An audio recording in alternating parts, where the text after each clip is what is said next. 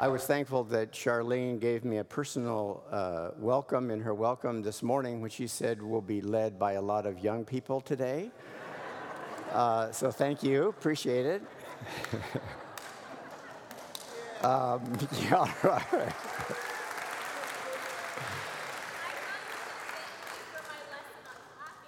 yeah. Well, she is giving me lessons on clapping, but I, I haven't gotten there yet, so hang in there with me. Um, I would like to read for you from our text this morning. It comes from Colossians chapter 2. This is kind of a, a second part of a lectionary reading that we read a few weeks ago, beginning at verse 8. See to it that no one takes you captive through philosophy and empty deceit, according to human tradition, according to the elemental spirits of the universe, and not according to Christ. For in him the whole fullness of deity dwells bodily, and you have come to fullness in him, who is the head of every rule and authority. This is the word of the Lord. Thanks be to God. Now, that's quite a statement about Jesus. In him, all the fullness of deity dwells bodily or in bodily form, or we could say it this way in his person, all the fullness of divine reality dwells. What does that mean? Well, I want to look with you at what that means, but first of all, I want to say that we have worked really hard at trying to understand who Jesus is. And we generally turn to the Gospels. Paul doesn't tell us much about the life of Jesus, but we want to know about the life of Jesus. We want to know what he is about and who, who, who, what he brings to this world. And so we work really hard at understanding the Gospels. We understand and we really like that Jesus walked the roads that we walk that He knows our struggles, that He weeps uh, when a friend dies, that He is tired and thirsty after a long journey. We know all of that, and we love it that His heart goes out to people that his heart goes out to us as well as to others. He feeds the hungry, he gives them living water, he befriends the sinners, he heals the sick, he argues with religious leaders, and he cares and challenges, he, he challenges political authorities. So he cares for us, and we see that on the pages of the Gospels. But in the letters, especially in this letter to Colossians and Philemon, we have these hymns to Jesus. We have these early Christian hymns that, that elevate Jesus beyond a human person and tell us something about the divinity of Jesus. And so this morning, I want to talk with you about Jesus' divinity. Um, the problem is that is this Jesus that we now also know as divine, which we see in some of the Gospels as well, but the divine side of Jesus, does that create a gap? Is there less uh, uh, knowledge of us, or is there less connection because Jesus is, in fact, both human and divine? And so we wonder if that gap grows when we see these lofty words in, in Jesus, in Him, all the fullness of deity dwells, all of the divinity uh, dwells and is in Him. The interesting thing is that in our text this morning, it takes us just in the opposite direction because of his divinity, he knows us better. He knows, he completes us more fully. He is able to understand uh, not only the world, but us in ways that complete us uh, and that bring to us and create out of us the very body of Christ. And so, what, what we have is something that is so refreshing and so important um, because we see that Jesus knows us better than we ever thought um, in these words and will complete us will, will make sure that we are whom God wants us to be. So if you look at verse 6, if we take a step back in verse 6 of, of our text, we realize that here, um, what we, the, as we have received uh, the Messiah, Jesus the Lord, in him be in the process of walking. That's the first command here. So in verse 6, we have the command walk. In verse 8, we have the command watch out. So, walk uh, you've been grounded, you've been rooted, you've been built, um, you, you have this foundation, uh, you have been taught this, um, but now watch out. Watch out for others who may be leading you in a direction that the gospel doesn't lead you. Maybe taking you in a way that Jesus doesn't want you to go. And so watch out. Uh, be careful about that uh, one who wants to, who will capture you. This is a military term, but will capture you um, through. Uh, through philosophy, which is in this case empty deception or empty deceit. So be careful. I think that's a common theme. I mean, those of us uh, who have grown up have either, either heard somebody say to us, watch out, uh, or we have said that to friends, children, and so forth. So if your kid's riding a bike in the street, watch out, a car's coming. Um, we had the experience of, we were hiking what was called Lindsay Peak at the time, still is, but we're not there. Uh, we were hiking, it was in late spring, and so the snakes were out. And when the snakes are out, these are rattlesnakes, when they're out, you have to be careful. And so we were, the, the group of us adults were just walking and talking, and our kids were playing back here. And um, all of a sudden, we come on this little, it's like a crater looking thing. It's about five feet, that's not quite five feet. It's about five feet wide and deep. And so we're looking at that, and we realize that there are snakes in that, and there are snakes around. And we could hear one rattler. And so we yelled at our kids, uh, Watch out, stop, because they're running now towards us. And we thought if they accidentally uh, fall into that pit, we're in deep trouble. So we yelled. Uh, they were fine, we were fine, they didn't drop in. Uh, but there was a huge rattlesnake that one of the ladies um, coveted the rattles. She didn't have rattles like the snake had rattles. And so, uh, okay, that's enough of that. Um, so, but what, so what we said is watch out, okay? Watch out. Uh, be careful. Now, in our text, it's not, it, it's not so much physical, although it might be. Be careful, watch out, um, because of the human tradition and because of uh, the element, uh, elements of the universe, of the cosmos. This could be what? Fire, water, uh, air, uh, and so forth. Those, those primary elements, uh, earth. It could be personified. We know that in uh, the culture at the time, there was a personification of these and the worship of these. They become, became like gods. Or it could be metaphorical.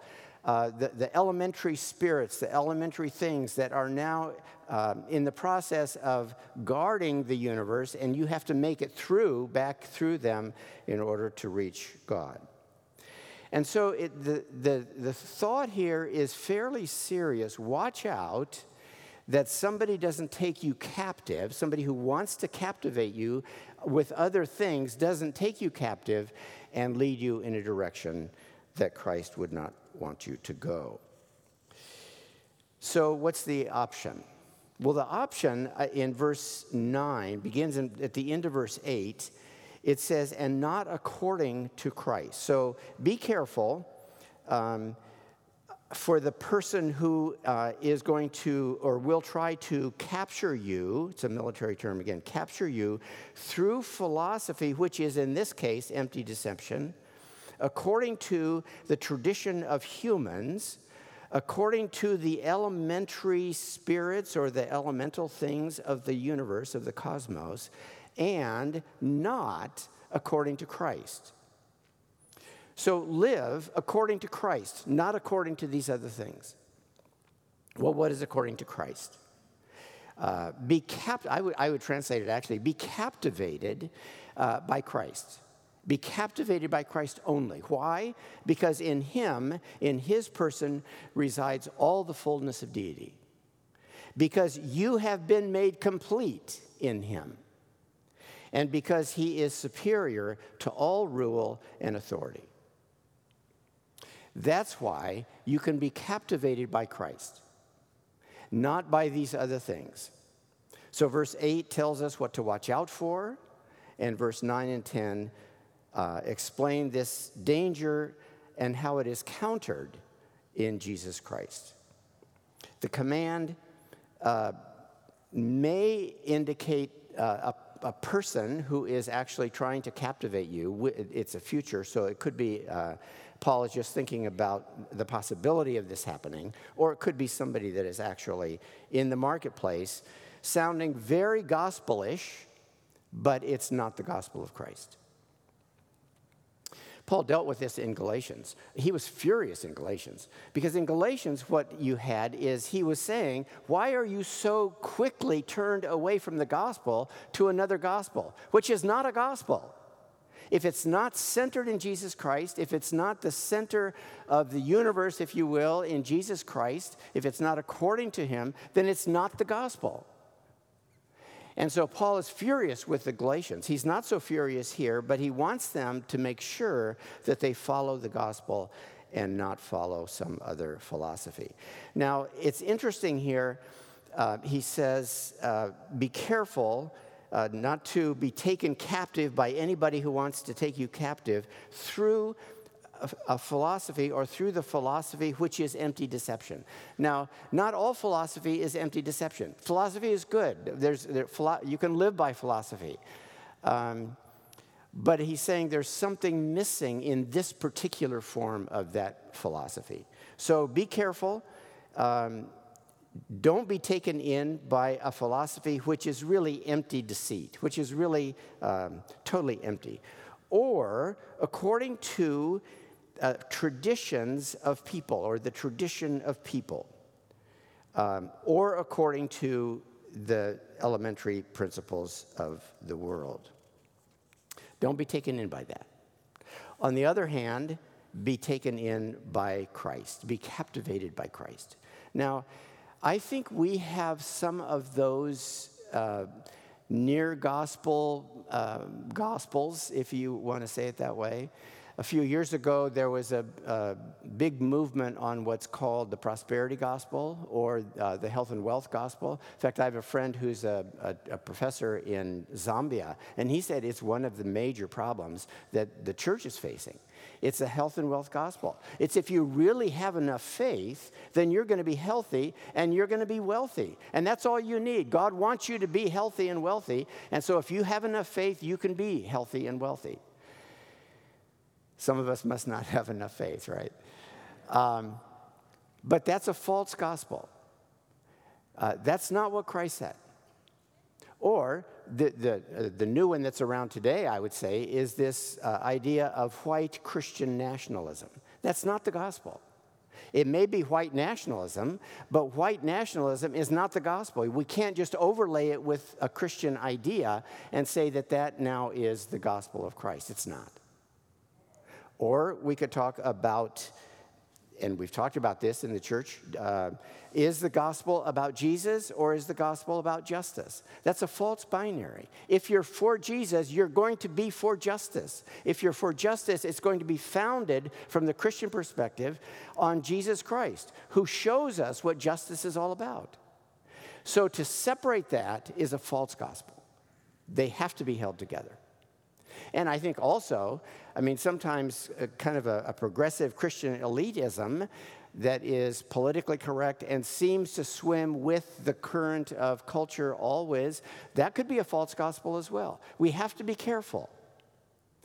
And what Paul is saying here is that there are false, false gospels out there, and you need to watch out because they sound like the gospel, they look like the gospel, but they're not the gospel. So, what's the gospel? What does Paul do here to help us understand? And here's, he says, um, You received, as you received the Messiah, Jesus the Lord, so walk in him.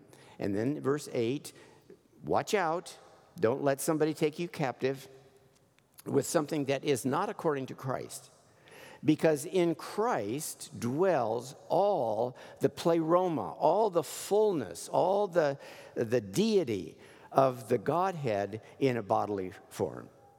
Because in Christ, you are one who has been completed. and because in Christ uh, you know that he rules over all rulers and all authorities. So, what does this mean? First, Christ embodies the fullness of deity. What it means is he's not a program. He's not something that we can check off and say, oh, that's a program that I've done before. Now let's move on to something else. No, this is a person. This is a person, as we said at the beginning, who knows you, who loves you, who cares for you, who has died for you. This is a real person. Christ is the one who we follow. It's not um, some uh, program. In it, Jesus Christ offers a counter uh, to these false gospels uh, and faces the ills of society and the problems of culture in the way that he lived and died for the sake of the world. Uh, Christ broke down every potential barrier that exists between people. When we proclaim Christ, we offer the very face of God, the very being of God to the people who need to hear that. Listen to Kathleen Norris. This, this is about Christ being uh, uh, human and divine. And part of it is that she understands that there's something critically important going on here.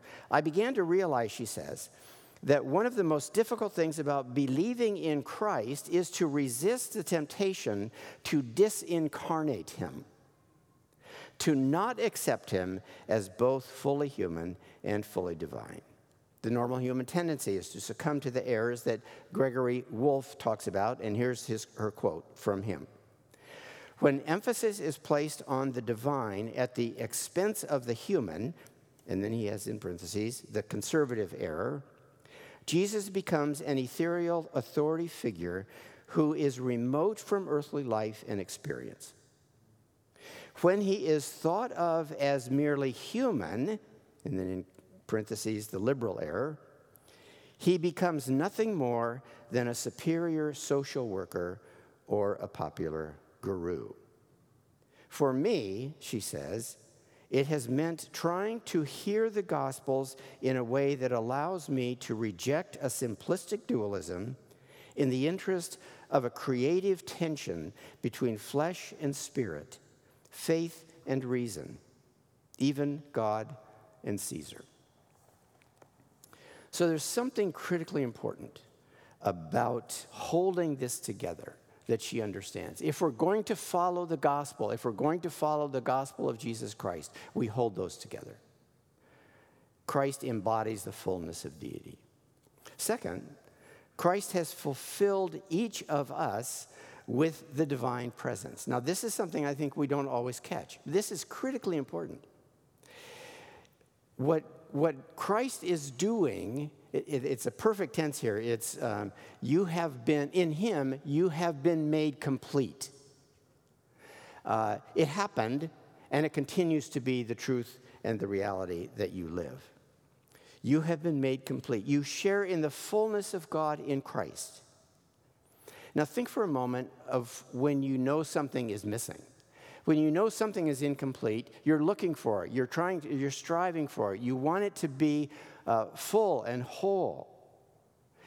And what uh, Paul is saying here is that in Christ, you have been made complete. What that means, in part, is that you have been given the divine reality of Christ in you. And so you become corporately the body of Christ. That divine fullness is what Christ fills or completes. Listen to how one person says it Christ brings your life to its destination. Christ brings your life to its destination. I love that. And then James Dunn says it this way The Colossian Christians already had all that is necessary for the fullness of life unrestricted access to the divine power, which will shape them into the divine image. What that means is, in part, that we see in each other uh, the living Christ. Listen again to Kathleen Norris. She says, One, Once, when I was uh, only a guest one Sunday night at a women's monastery, the sisters invited me to join them in statio or Statio. uh, the community's procession into church. By the way, I think this is a great exercise. We, we should do it sometime. Okay. Um, the word means standing. Uh, it means to get in position, to station oneself, to take a stand to wait in line in a posture that invites individual watchfulness, to recollect oneself before re entering church. Uh, but statio is also a powerful reminder of communal solidarity. You line up two by two, like the animals entering Noah's Ark. And then she says, The prioress uh, was my partner. We brought up the rear. And then she says, We bow first to the Christ who is at the altar. This is what she whispered to Kathleen Norris. Uh, we bow first to the Christ who is at the altar as the, as the procession lurches along. And then we turn to face our partner and bow to the Christ in each other. Isn't that wonderful? We bow to the Christ. Do we really believe that Christ is in each other? What a beautiful idea. And it's more than an idea, it's the reality of what God has done in Jesus Christ. So Christ has filled each of us with the divine presence. And then, third, Christ is head over all rule and authority. Uh, this includes Caesar, it includes any prime minister, it includes any president.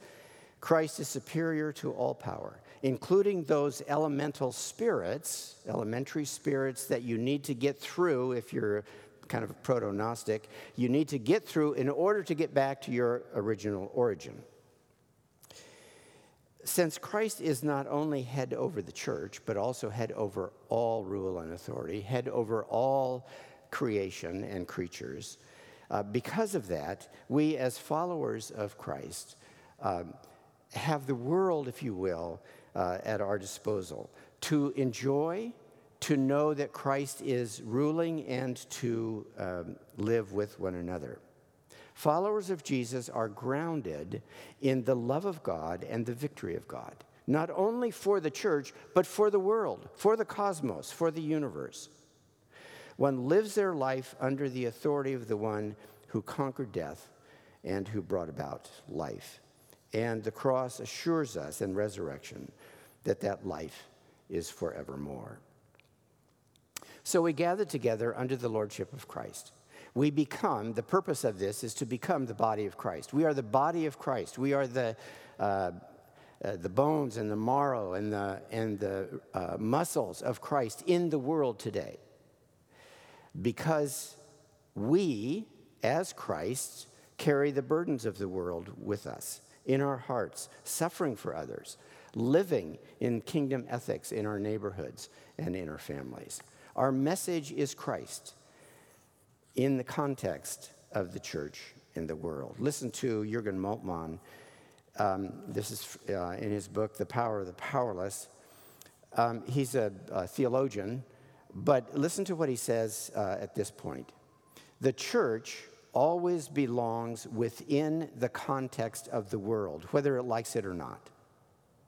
This means that it is quite essential for the church, every minister, and every congregation to see themselves as far as possible in context and to become involved with all their minds and uh, capacities in the conditions, powers, and potentialities of the society they are living in. Okay? So that's our context. Everything that's there is our context.